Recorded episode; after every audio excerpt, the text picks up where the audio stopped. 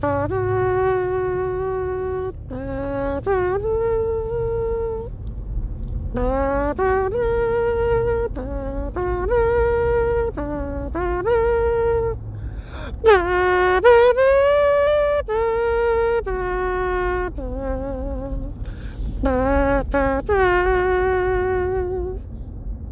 was today's rendition of Taps in remembrance of the last 49 fucking minutes of my life gone. An awesome truck cast gone due to a stupid phone glitch. Fucking gone. Welcome back to the first truck cast in the new Just F and Send It mobile command center. Coming in hot. 2022 Dodge Ram Rebel custom built to my specifications, and it's a lot better than my fucking Ford I had. I'm done, done with Ford, fucking done. Um, no mods other than the Mustang, but no more Fords for me. Not until they change that fucking transmission and to start putting the shit together with fucking bubble gum and, and rubber bands, because that's what seems like my 2017 F-150 was put together with. Anyway, got some stuff I want to talk about today. Um, big announcement or whatever the main meat potatoes of what the podcast, this truck cast was supposed to be about. It'll come later in the in the in recording. But first, a couple things I want to talk about. One, these two things kind of tie together, and I did it so beautifully and eloquent in the first recording of this bitch that I got to redo. And it ain't going to be no recreating. It's just going to be now an abbreviated version of what you may like. I don't know. But either way. So, last episode was with Ted Hager. Uh, he came to town. We shot the Frontline Fury together. So we'll give a little small recap of that. Um, let's see. Yours truly shot fucking awesome. Fucking killed it. Not really. Um, uh, day one, uh, everybody was hating life day one. So the weather was perfect as far as like temperature. It was overcast. It wasn't sunny. It wasn't in your face, and it wasn't cold. Cold. It was a little chilly, but not bad. Um, but the wind was pretty crazy. Not mile per hour. Uh, what me and Ted discussed, what I told him what he could expect. Uh, old Warrenton, North Carolina, did not disappoint. The wind was pretty. Uh, I don't even know what you want to call it. I mean, it's literally three tenths to center impact, three tenths to center. You missed a mill off. What? Uh, now you hold left side. Now you hold right side. Now you hold straight up, and this is all one stage, right? It's it's crazy. It was a, I guess, a prevailing tailwind, if I recall uh, then would switch completely to nine o'clock, then right back around to like four thirty, then to three, then back to seven, back to six o'clock. It was crazy, and not to mention Paul decided he wanted to use aspirins as targets uh, for Saturday. Anybody you heard talk about uh, at the range on Saturday, you heard. I mean, you would just just walk through the the different squads. You'd hear like, holy fuck, these targets are tiny. Or anytime I'd see somebody, they'd be like, damn, Dave, like, this is fucking, this sucks. This is hard. Like, yeah, it was, it was very hard. Uh, but, you know, you know, typically you'll have a match that maybe one or two stages has some pretty significantly small targets. This was, at least day one, was a couple of stages that were pretty significantly maybe generous would be the word. The rest of them were tiny. Now, I don't say unfair because if everyone had to shoot them, then it's fair. If not everybody had to shoot them, then that ain't fair. But everyone had to shoot them, so that's fair. They were just there was multiple, multiple sub MOA plates, um, and I, it was like holy shit. I can see the post, I can't see the target because the target was so little um, you know that kind of stuff. And it, it was a very it was a very tough day, day one for everybody. I dug a pretty damn deep hole. Um, the rule of holes, stop digging, right? So, um, but I dug a pretty good one. Uh, day two, uh, shot. I think everyone shot better day two, and, and the the conditions were shittier. The conditions were uh, less wind, um, but definitely raining all day and and cold. So I think close to the same temperatures, but just cold, uh, just just rainy, like wet. So that makes you feel colder, right? But I, honestly, I was I was kind of taking layers off. I was getting kind of hot. Uh, don't know why, but I was getting kind of hot. It, it wasn't bad. It, it, was definitely okay. It wasn't as bad as everyone thought it was going to be. Um, and the cool thing is at Frontline, Paul's done a really kick-ass job of now when you go to Frontline Defense, no matter the stage you're on, you have shelter to stand under when you're not shooting. Now, there's only a couple, which would be like platforms that you're shooting prone off of, that you're sheltered as you're shooting. Um, so, uh, but when you're not, when you're, you know, behind glass, there's at least one uh, awning, or if you will, these are stationary, permanent uh, shelters to where you know not going to blow away or a tent blow away or something like that or leaking or whatever. No, these are. He has put a lot of money into the uh, competition side of this of his of his range, and it's shit weather is less shitty to shoot. And not to mention, majority of the stuff you're going to be shooting in is going to be rocks, like gravel rocks, um, or decking. So he a lot of the stuff he's had decking, uh, like a big decking platform with props on it, stuff like that. So yeah, you're laying on wet decking boards, but it's better than mud.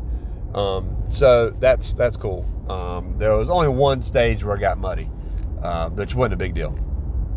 Um, let's see. Uh, Ted shot exponentially better on day two. He definitely picked up. I think he picked up like 17 spots from day one. He did. Day two, he was he was feeling it. So Ted, uh, hats hats off to you. The big, the big takeaway, the big congratulations goes to my main man, Jeff Tripp, Captain Jeff, whom you've heard on the podcast and heard about on the podcast many times. Uh, him and CL, we're like we're three shooting partners, whatever. We shoot all the matches together. Uh, Jeff took it to the fucking house and won TAC class. I, I want to say this. I told this to him in a minute, and I'm going to tell this to all of you so that maybe it puts more pressure on him to, to listen to me. He needs to forget shooting Dasher. Like, he ran that 223 better than I have ever seen him shoot a Dasher. I, I mean, he he did better overall. He won TAC, but he did better overall in a very, very stacked field of shooter shooters. I mean, very stacked field of shooters. And I think Jeff, I forgot where he placed, but he placed better than what he may would, normally would have shooting his dasher. Is that's an easy way to say it. But one TAC class, shooting 75 grain ELDMs, basically kind of like everybody else and shooting 223 attack class. You're either shooting 308 or you're shooting the 73, 75 grain ELDMs. That's kind of the the um, stereotypical attack class shooter. And I'm telling you, he was fucking feeling it. He was he was seeing everything. He shot faster than I've ever seen him shoot, like with accuracy, like in, in killing it like talking in between positions. I'm talking uh, shot to shot. It was shooting faster. It was like sound like a semi-auto. Boom, boom. No, he's running a bolt gun, and he's. I'm telling you, that's the best I've ever seen him shoot. And I told him, I said, "Hey, sell me all your six mil bullets. Sell your dies. Sell your brass. You need to shoot nothing but TAC class. This 223. Fuck shooting 308. You you are not going to shoot 308. I don't care what bullet you're going to run. You're not going to shoot 308 as good as you just shot that that 223. Now, mind you, this wasn't 25 mile an hour wind stuff, but considering we are in the southeast, we don't have much of those 20. We do have those days. They happen. I mean, they were that way. We were shooting 28 mile an hour wind up at Pig River the weekend before in a one day. He shot the same. He shot his 223. Still shot well, just didn't shoot quite as good. I mean, look, 28 miles an hour with a 75 grain 223 is it's not a good combination. But considering the majority of his, his matches, the matches that we shoot here, is not that kind of uh, conditions. the 223 is going to be exponentially more uh, what's the word conducive to to shooting well in TAC class than 308 is a heavy recoil in 308 um, and he's got a 308 that he's that he's planning. He built a three or he got a 308 barrel and, and made a load with some what 175 grain RDFs or whatever. He um, it'll probably shoot great and I'm sure he'll shoot well with it but that 223 and that him and that 223 ran like a fucking scalded dog, and it was it was it was I guess your ability to see everything through recoil. Now, no, there wasn't a whole lot of target signature on there, but you know, even there there was no contested uh, misses or hits all day with any of the guys shooting 223 in our squad. It's even Jeff. There was never like, hey, I think I hit that, and the RO's no, no. Well, he was the RO, but obviously not when he was shooting. It'd be one of us. We we saw everything. He didn't think that he hit something that we didn't call. Um, he everything was legit and it worked out well. Um, and a lot of small targets in some tricky ass wind. And I think that the tricky wind is typical, not the high gusts, right? and he shot it well, like super well. It kicked my ass, and I was shooting a 25 Creedmoor.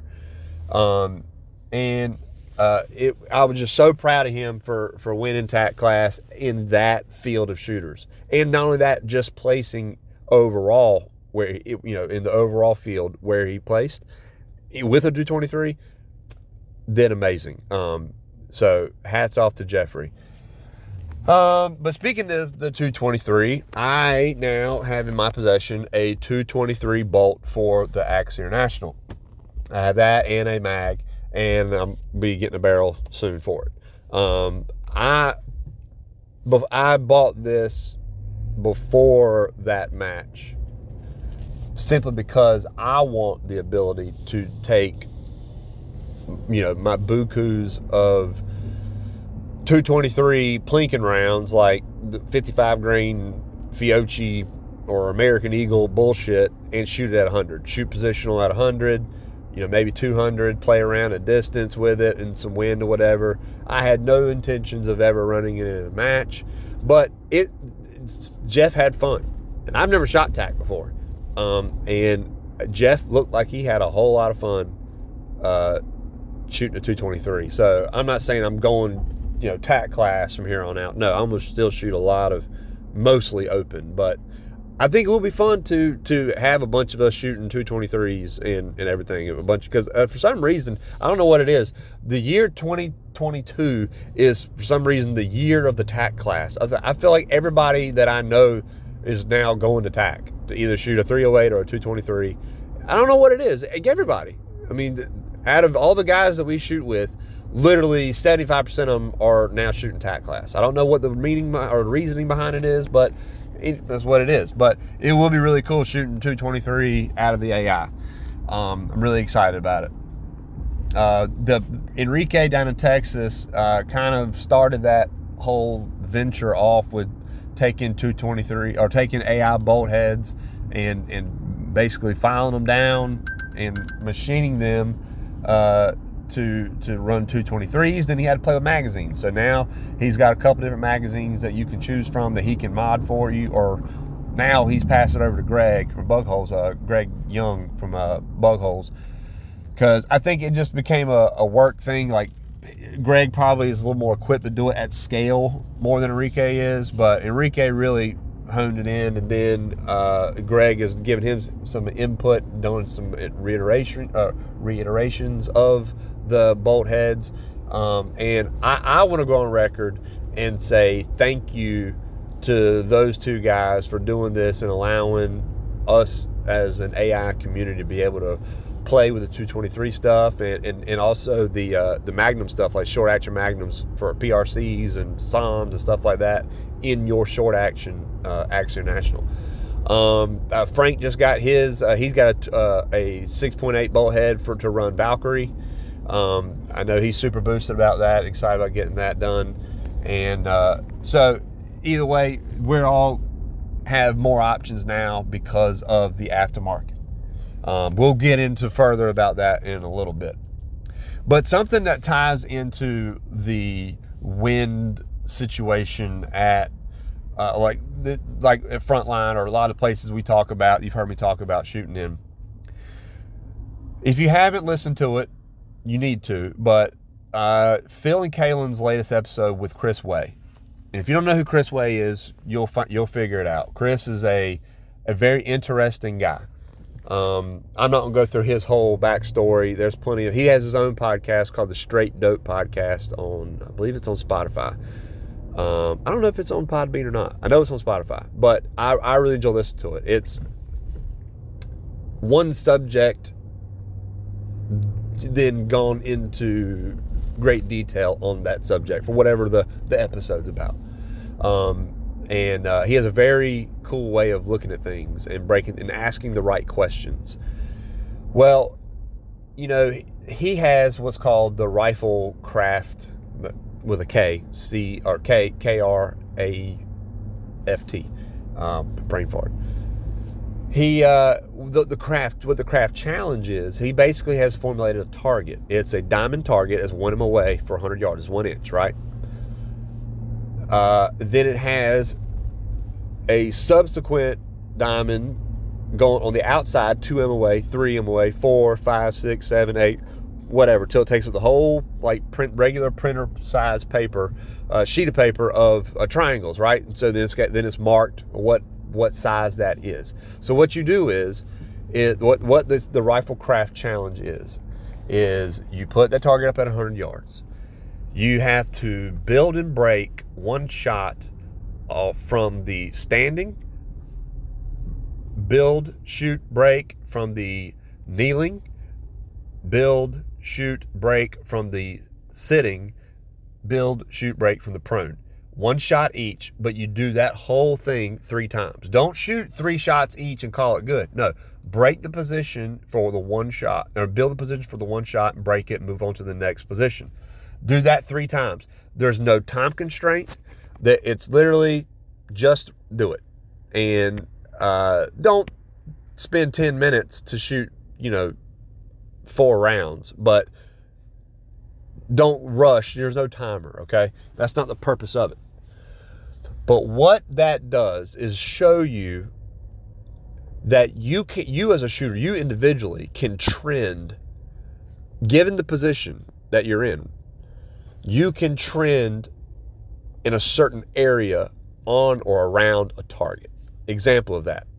Let's say I did it. I haven't done it yet. I've got all the targets printed out. I've just been doing nothing but some load development with some new powders and stuff like that. So that's really all of my shooting lately since since the match was uh, the last match has been at 100 yards on my belly, dialing in loads. But what you do, let's say I was doing this. So my first position is standing. I shoot, and then I look and like, well, I'm at 100 yards. This is a, a let's say my six Dasher. There's no real wind for that. But why did I break that shot? And it is now in the three MOA triangle instead of in the little one MOA, uh, not triangle, diamond. I may say triangle in this when I mean diamond, but it's in the shape of a diamond. So, and then go to the uh, kneeling, and then it may be just inside of that, closer towards the one, but inside of the three. And then I go seated, and then maybe it's then touching inside the one, like in the edge, and then I go prone, and it's dead center, right? I'm seeing myself. The higher I go up off the ground, I'm trend. Maybe maybe I trend more left, right? Well, that's something that I need to work on. That now there's there's certain things that you do if you trend either left or you trend right or you trend high or you trend low there are certain things that you can do to help mitigate those things specifically for the direction of which you uh, err to um, me personally i know where i where i trend because I, I see it i know it when i break the shot is low I, let's say it's a straight up hold it's 400 yards there's no wind at all and i'm shooting a target at 400 if i miss it's going to be low. I can almost promise you. And I will know if it's 400 or further, I know that I missed it before the bullet makes it to the target. How long? What's the time of flight for 400 yards for a 105 Berger uh, going 29.15? I don't know, but it's fucking fast as shit. But I know before the bullet gets there that I that I missed that shot low. That's something that I need to work on. And there are certain things that I can do to help keep that reticle up higher. Okay.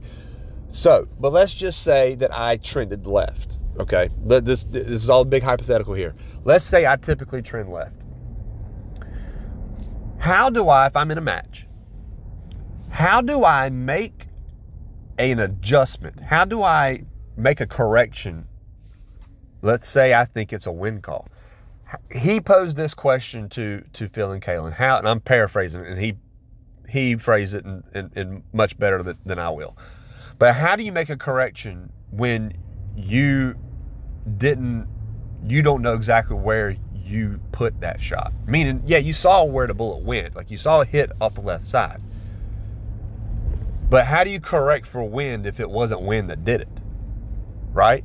Because you may break shots that feel 100% clean. Like, man, I, I feel like I broke it dead center of the plate. But in actuality, you didn't right? How do you then make a correction from that?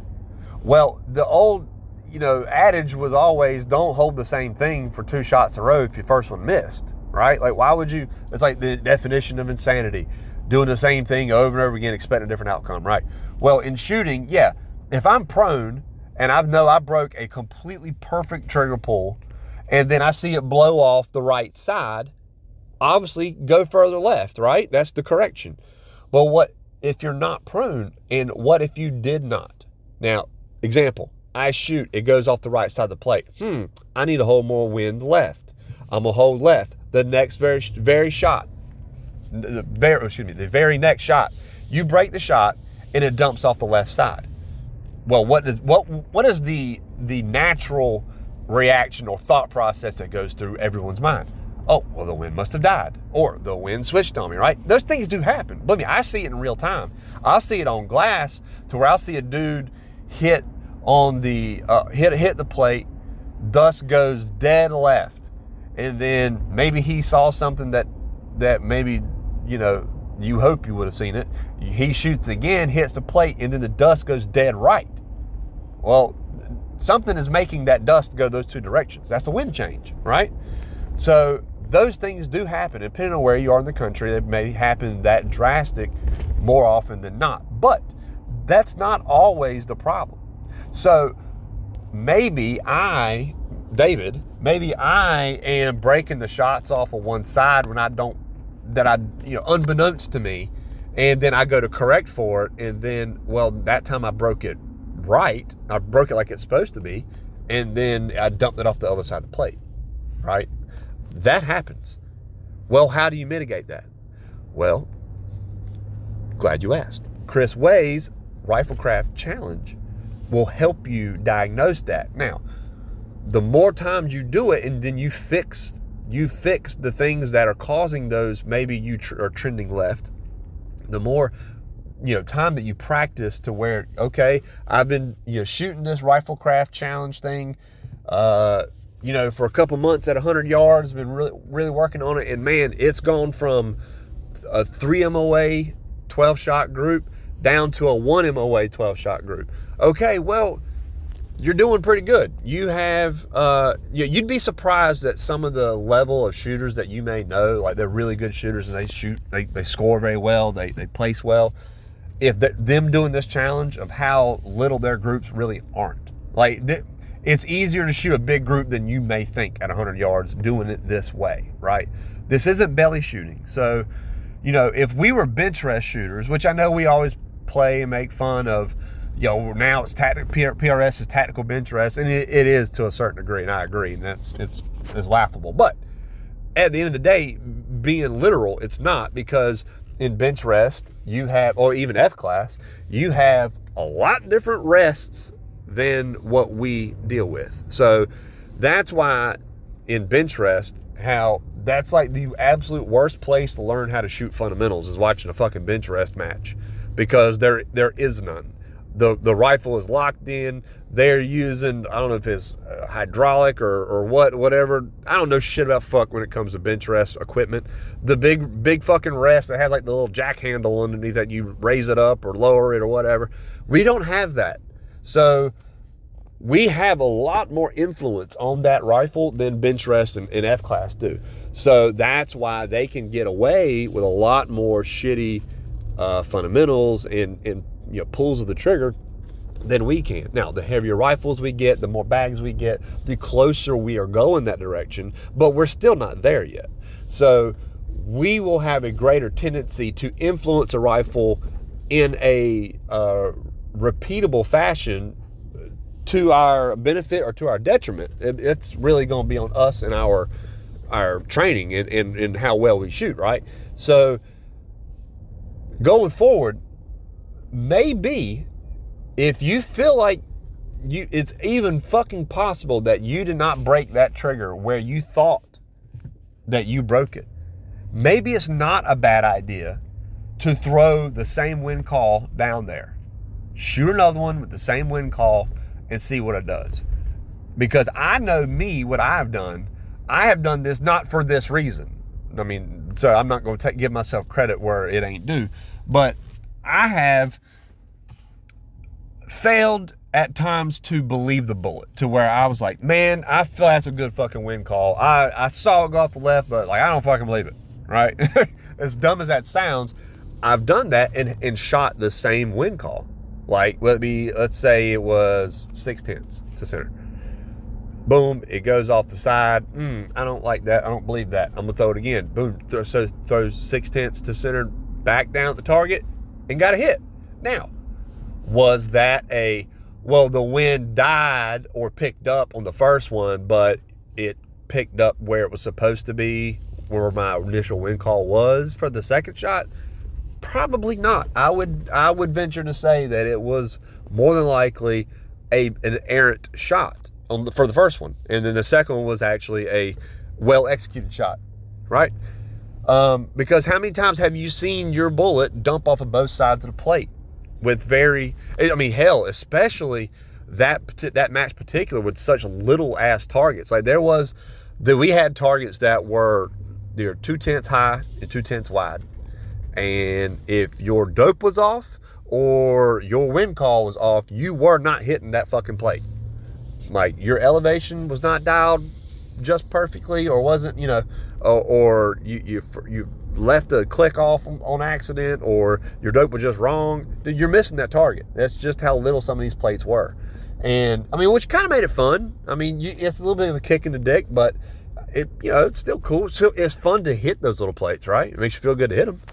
Um, but you know, targets like that are going to be more crucial to make sure not only that your dope is right, not only that your wind call is good, but that your fundamentals and that your trigger control and and everything is is up to snuff because there is no margin to absorb any of that air in some of these plates. So uh, that's um that's the way it is. I think that's something that we all as shooters need to look at is more so, you know, upgrading that software instead of always looking to upgrade the hardware. You know, um, it's seeing your own trends. And this Riflecraft Challenge is a perfect uh, tool in doing that. I haven't done it yet. I've got them all printed out in my little box of targets beside my 100 yard berm. Um, I have all intentions of doing so, and I, am excited. And I'm going to share my, my results as well. And uh, what you do if you do this, you take either a picture of it or you scan it or whatever, and you send it into the Riflecraft email. And he just, I mean, he doesn't put your name with it, or not, but he's just logging data.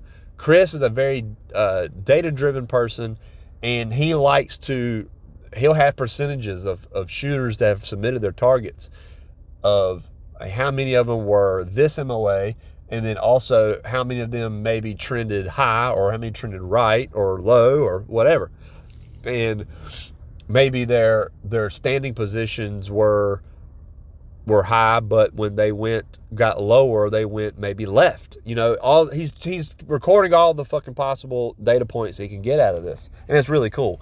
Um, he's not like posting it anywhere with anybody's name attached to it, so you could shoot a complete asshole group and uh, don't worry about it. It's just going between you and him. You and him. He doesn't care. He just wants the data. Make an anonymous email if it makes you feel better. Um, but I think it's really cool because the more we can know about ourselves and our own shooting habits, the better we can fix those things and, and identify those things to then, okay, I know that that was a perfectly, you know, placed shot. I need to change my wind call.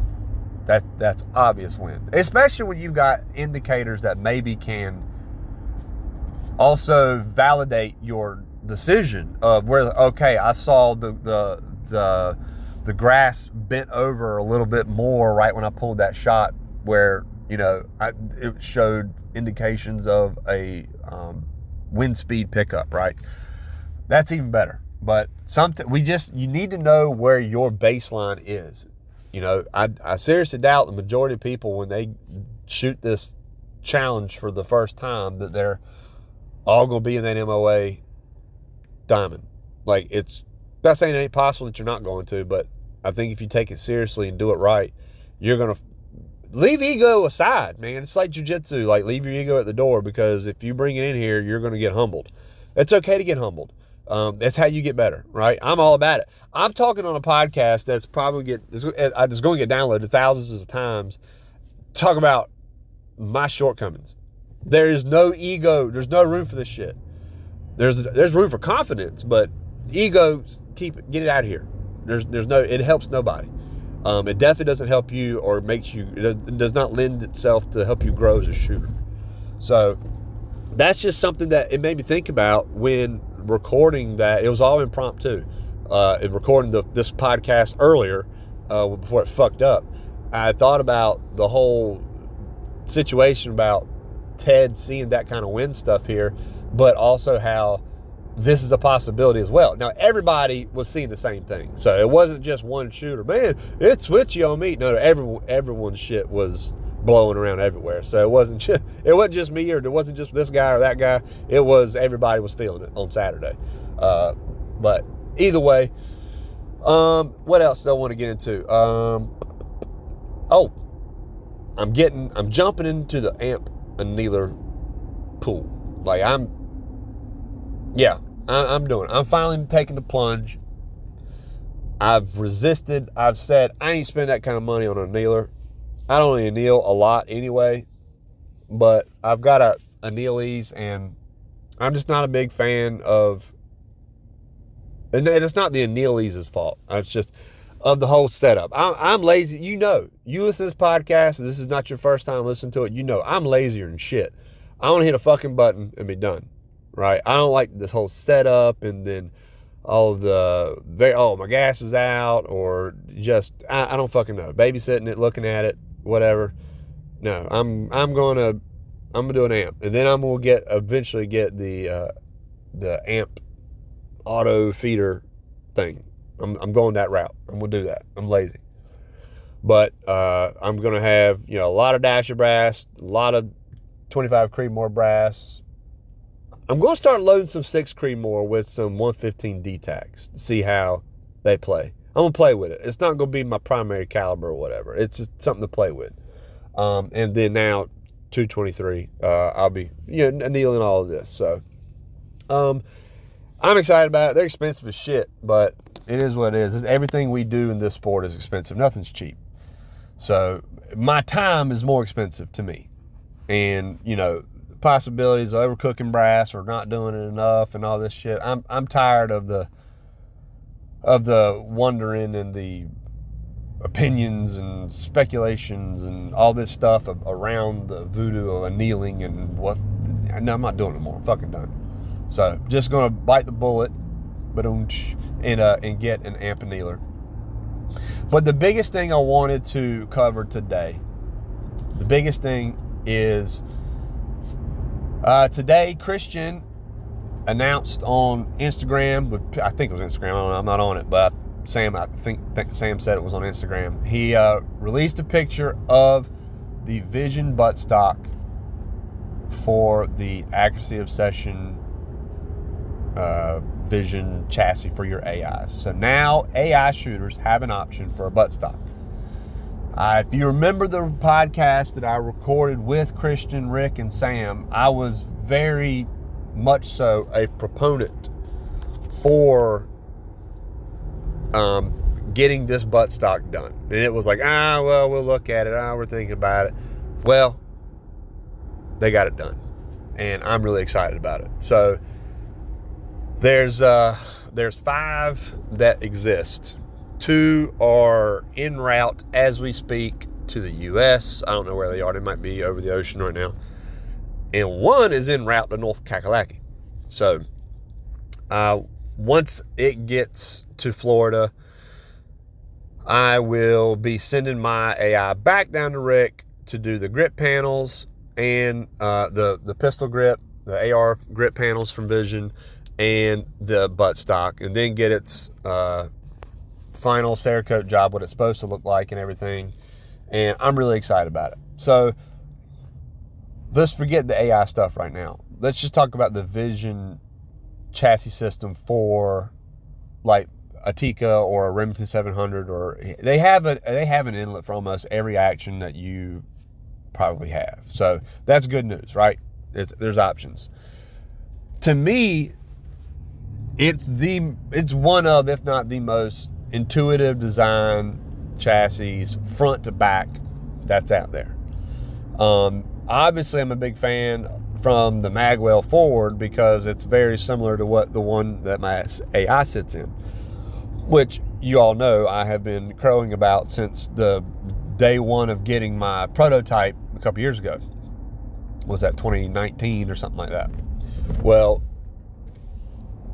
to me, the best thing is the adjustable bag rider. Now, it's funny. That's not funny. It's not. I'm not going to sit here and claim anybody stole anybody's idea because it's not like a original idea or anything. But the Vision chassis was one of the first of the few that maybe had the quick adjustable bag rider height.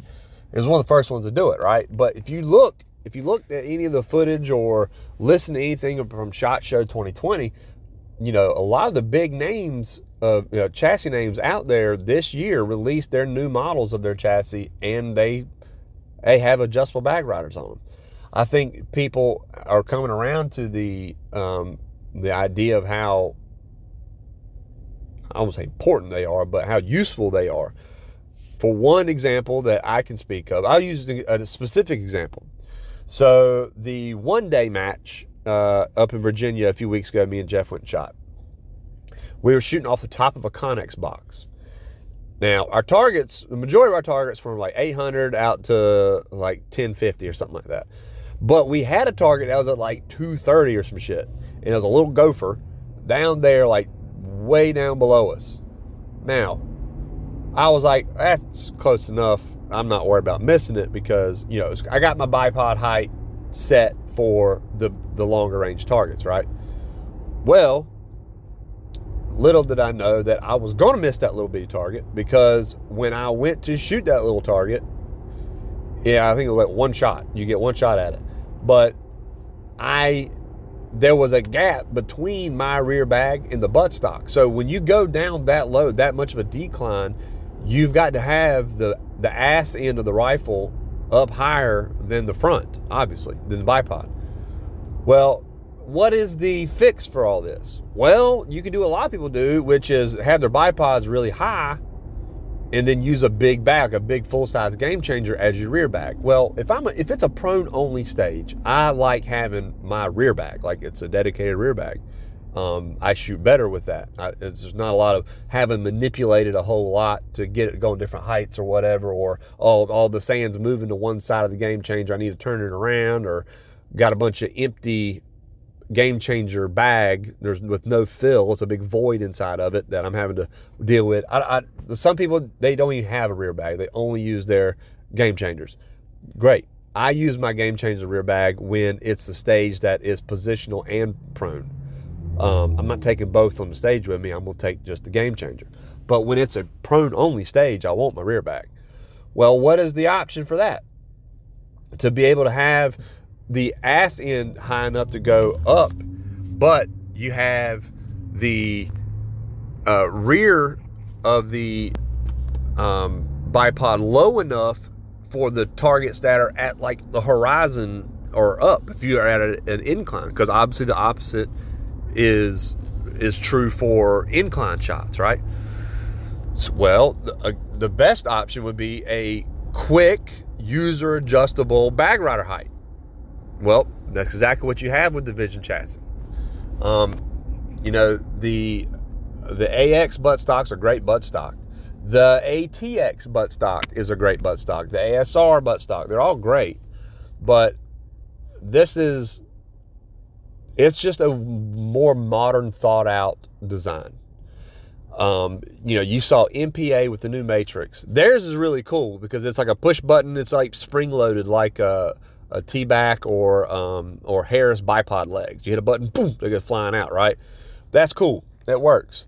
Um, the the KRG with this the, the new C4, uh, it has an adjustable bag rider. Uh, it, it, functions very similar to how uh, the the Vision's uh, buttstock is, and I feel like uh, maybe the I'm trying to remember who else had an adjustable buttstock that came, uh, or excuse me, adjustable bag rider this year. I don't think it was just KRG and MPA.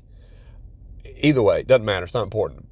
Point is, bravo to them for doing that because I think it's a really good design feature to have in a buttstock in, in modern day shooting with as dynamic as as stages are getting nowadays because well master directors are trying to come up with something new to do because instead of be the same old ass stages all the time at every match you shoot they're trying to you know mix things up do things a little bit different and stuff you're going to have these different you know incline changes or whatever or another option or another uh, example is um, if you are just wrong in choosing your bipod height for a certain stage. Let's say it's modified prone, you got to shoot off of some pipes or off of uh, uh, a wire spool or whatever. like, oh fuck, man, my my I don't have my legs deployed high enough. Well, the other option, well, you can reach up, you can pull your legs down, or the hand that you've got around your rear bag, you can just move it over, twist that knob, and then send your bag rider all the way up, right? To, to adjust it all the way up. That way, it then makes the back end of the rifle go down more, ergo negating the need to mess with the bipod legs. You just made your bipod legs longer by shortening up the back end, right? That essentially is what you've done. Um, that's happened to me multiple times. I've had to go like fuck the rear bag and just put my, my hand, my bare hand up underneath it, either into a fist or sometimes even like pinching the bag rider with my my index finger and thumb and laying my palm flat to the ground just to get literally low enough and yet still maintain, maintain control of my uh, buttstock, right? You don't, you got to maintain control of that. Well, what this adjustable bag rider allows you to do is kind of have a have a happy medium with your bipod legs to where like you can make any real within reason uh, incline or decline work with this bipod leg length by then altering the the length or height of your bag rider right? It kind of opens up a lot of opens up a lot of stuff um, for that possibility. So just um, that's man, fucking assholes in a drive. Um, you know that's just another another intuitive thing or maybe it just maybe you're really tall or you're really short or you really you you like your little your rear bag but it's a small rear bag and there's there's a number of different reasons why a adjustable bag rider like the height is uh, is very very helpful. And I'm happy now that it's going to be on my AI so um, but it's going to be in the works and the good news is about it is when it's released um, you can either use the your factory uh, AI uh, folding hinge because look, AI killed it with the with the hinge. It's the best hinge on a on a chassis ever made. Period. Um, but if let's say you didn't have you didn't have a folding buttstock, let's say you had a fixed AT or maybe a, a pre 2014 AX without a folder or whatever. I don't know if they even made the AXs without folders. But either way, um, you can get the Vision folder uh, folding hinge for your rifle. You have a choice because they'll, they'll both they're both interfaced the same, um, or you know whatever. It's it's an option, right? Either way, both options are going to be cheaper than the AX buttstock. I mean, that's a thousand dollars. Um, this I don't know. I've got ideas of what we're thinking it's going to be that I'm, I'm not uh, at liberty to to discuss right now or to you know say or whatever. But they it's going to be cheaper than the uh, the AX buttstock, and it'll go to really any AI. If you have, I mean, really, if you have a uh, an AT that you don't you don't necessarily want, you're not a comp shooter, you don't necessarily want a new chassis, but you like the idea of maybe doing like make yours kind of like an, an ATLE, which is the a, AT chassis with the AX folder um, buttstock on it. You have another option, and you have a a folded a folding buttstock that's fully adjustable with the adjustable bag rider. It fucking looks tits. I mean, it's a good looking buttstock. Like the, the whole Vision chassis is a, a very appeasing, uh, appealing um, buttstock or chassis. I mean, front to back is very good looking chassis, but everything is kind of thought out, and there's there's something went into every inch of that chassis, and I, I think it's a home run. If I had if I was building a custom today, you you better believe that 99% chance there's gonna it's gonna go into a Vision chassis. If I bought a Terminus or an Impact or a, a Archimedes, it's going in a Vision chassis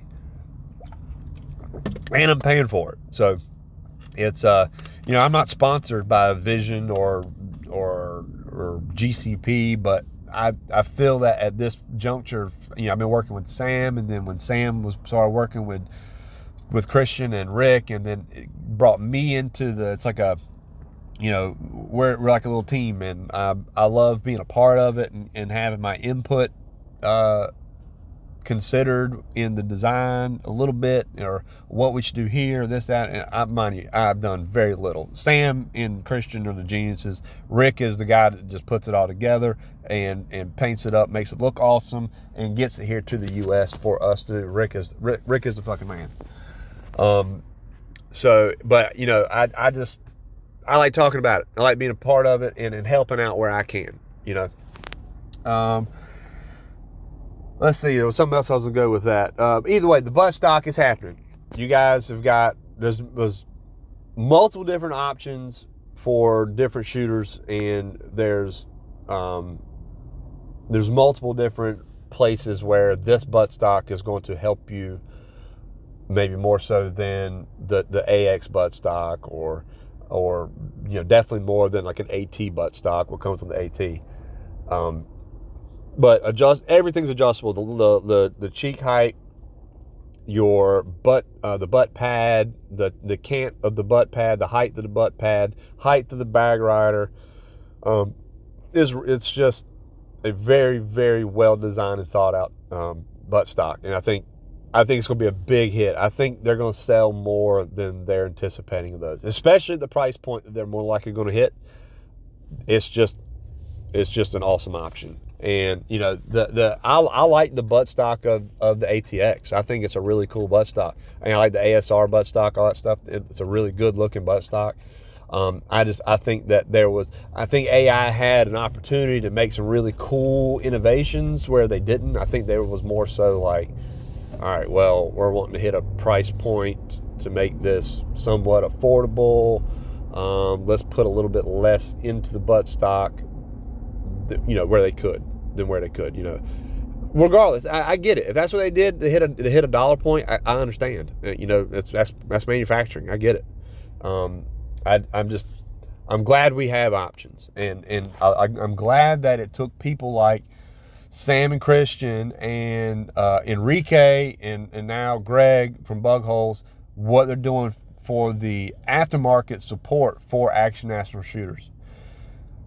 I've said it before this is like the best time to be a sh- other than ammo and component shortages other than that that this is the best time to be a shooter the, there's more innovation happening every year now than the last two decades combined um, and it's a, it's a good time to be alive in the shooting community, and even more so now for in in the AI uh, community as well. You've got options that you never had before, whether it be aftermarket or whether it be from from AI with their new stuff they're doing with the ATX and all that stuff. You didn't have these options, you know, a few years ago, um, and it just took the marketplace to to demand it. And if like if, if AI didn't do it, the, the aftermarket damn sure would have, and the aftermarket did. And and now AI is kind of playing catch up a little bit, which um, you know it is what it is. It's it's they they their money their their bread is buttered with military contracts. My hats off to them. You know what? They make a better rifle for it.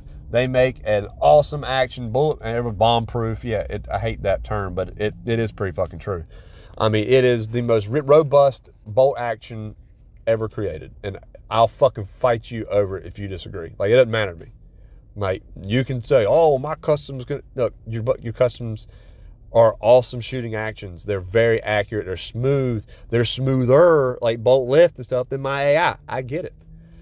But it can't take the abuse that this motherfucker can. I know if I if if I was a fucking idiot and wanted to join the what is it, the foreign volunteer legion or whatever to go fucking shoot some Ruskies and get bombed um, in Ukraine, I'd go with my AI with all the fucking weight sucking out of it. I'd go with my AI and I'd put a Nightforce 735 ATACR on top of it. I'm going to war with that. As far as a bolt action, that's what I'm going to war with um, because it's it's fucking proven. Um, you know, your defiance has not, you know, been in fucking theater in in war. Surgeons have, surgeons still do, um, but they have their own shortcomings. Back to back to the aftermarket support. My only request that I have left, I have a chassis. I'm about to have, well, I already do have AR-15 uh, grips for the GTAC conversion I have, which will be for sale soon, and so will my AX buttstock if anyone wants to buy one cheap. Um, but I've got a chassis. I've got my AR-15 butt, uh, grips. I've got my new buttstock. It's, that's all happened. I have one thing left. TriggerTech. If you love the Just Send It podcast at all, please, for the love of fucking all that is good and decent, make a diamond for the AI and, and keep it with the same design of the AI trigger, obviously, like the the factory trigger, its robustness and all that stuff. But just do your TriggerTech magic. And oh my god, if you put a fucking single stage diamond in an AI, like with well, in my rifle, it would be the most fucking baller shit of all time. Like, it's a wrap. Like I would do anything to get. A, I'd pay a thousand dollars for a fucking trigger, for a TriggerTech Diamond to go in my AI. So I don't know if anyone from TriggerTech happens to be the unfortunate soul that listens to this podcast. If you are, do do it. Just fucking do it. Just fucking do it. I'm telling you, you will not be able to keep them in stock. I mean, you ain't got to go make a billion of them, but as many as you make, they'd be bought up. I mean, I've got a freaking uh, the AI competition trigger. I didn't pay 500 for it because it wasn't 500 when I bought them. They went up recently, but they were like three. Was it 375 or something like that? I will buy another $500 plus trigger, uh, $1,000. I don't give a shit. I'll buy it. Put the AI tax on top. Everything for an AI is more expensive. Fucking do it. I'll put the AI tax on top. I will buy it. And I know a ton of other AI shooters that will as well. Even non-competition shooters would love to have a lighter trigger, single, just a single stage trigger. I'd be happy with the factory trigger in my Tikka with the Yo Dave trigger spring. I'd be happy with that bitch in my AI. It's at like a pound. I don't want. No, I don't need them to go three ounces or even eight ounces. No, uh, 16 to 14 ounces, 12 ounces would be a little we're getting close to where I'm where I'm stopping. I ain't going no more than no less than 12. But yeah, I'd be happy with that. You put a fucking TriggerTech diamond in that bitch, single stage. Most of the people that bought, I'm gonna say most, maybe most, a large portion, bare minimum, of the people who bought an at the uh, the competition trigger for their AI did so because it was told to them that they could be adjusted to become a single stage trigger. And you can do that. But then they don't function like they're supposed to. So that's just the way it is. That's why mine is not set up that way. Mine is set up as a two stage trigger, probably, I don't know, a 14 ounces first stage and probably equally the same second stage, maybe. I don't know. So what's that, 28 ounces total? I don't know. Um, it's not super light, but it, mine's reliable. But I like it. I'd like a single stage. I really would. I like a good single stage. I mean, to me, that the diamond is the is the the gold standard for single stage trigger. Them are Bix'n Andys. Hey, Bix'n Andy, if any of you Bamas are listening to this, shit, you do it. Make a TacSport Pro single stage for an AI. Both you companies can do it. Y'all got the ability to. You are you are not taking part of an untapped market with the aftermarket AI triggers. Now, again, we go back to that scenario that I'm an idiot and going to Ukraine to shoot some uh, vodka sippers, then I'm putting the factory, the the the original AI trigger, and I'm taking that comp trigger out and the original factory trigger is going in because that bitch is bomb proof. Like that shit don't fucking fail. Period. Um, it just doesn't fail. Um, but I ain't going over there. I'm trying to shoot matches and shit. I'm trying to do gangster shit uh, in matches. So I I would love that. Man, wouldn't that be awesome? This would be the year that everything was made right in the shooting world if someone made a TriggerTech or a, a Bix'n Andy single stage trigger for an AI. I'm done. I'm done talking about it. I'm done. So I don't even know if I even hit everything that I hit in the first one. The first one was a fucking kick ass, kick ass recording, and it just got dickered up. But hey, such is life. Um, got some more podcasts coming. I know uh, I'm going to get Andy on still. I got to get Dan from Two Vets back on. Uh, as soon as I get my rifle fully put back together, I'm gonna have um, and after, maybe after I shoot it and maybe shoot a match with it, or whatever, I'm gonna get Sam, Christian, and Rick back on the podcast. Uh, talk about what's coming next, what's new, what's being thought about, what's being talked about, uh, and just whatever, all the shenanigans. Um, I'm gonna have them back on. Um, so I'm trying to think of somebody else that I was wanting to get on. I, I think the PRS UK uh, guys still want to come on. I haven't heard from them in a while. Um, anyway, thanks for the podcast downloads. Thanks for the comments. Still got the the, the um, still got the giveaway going. Share something from the podcast, like the link to the podcast on your social media. Say some words. Uh, screenshot it, email it to just send it pc at gmail.com.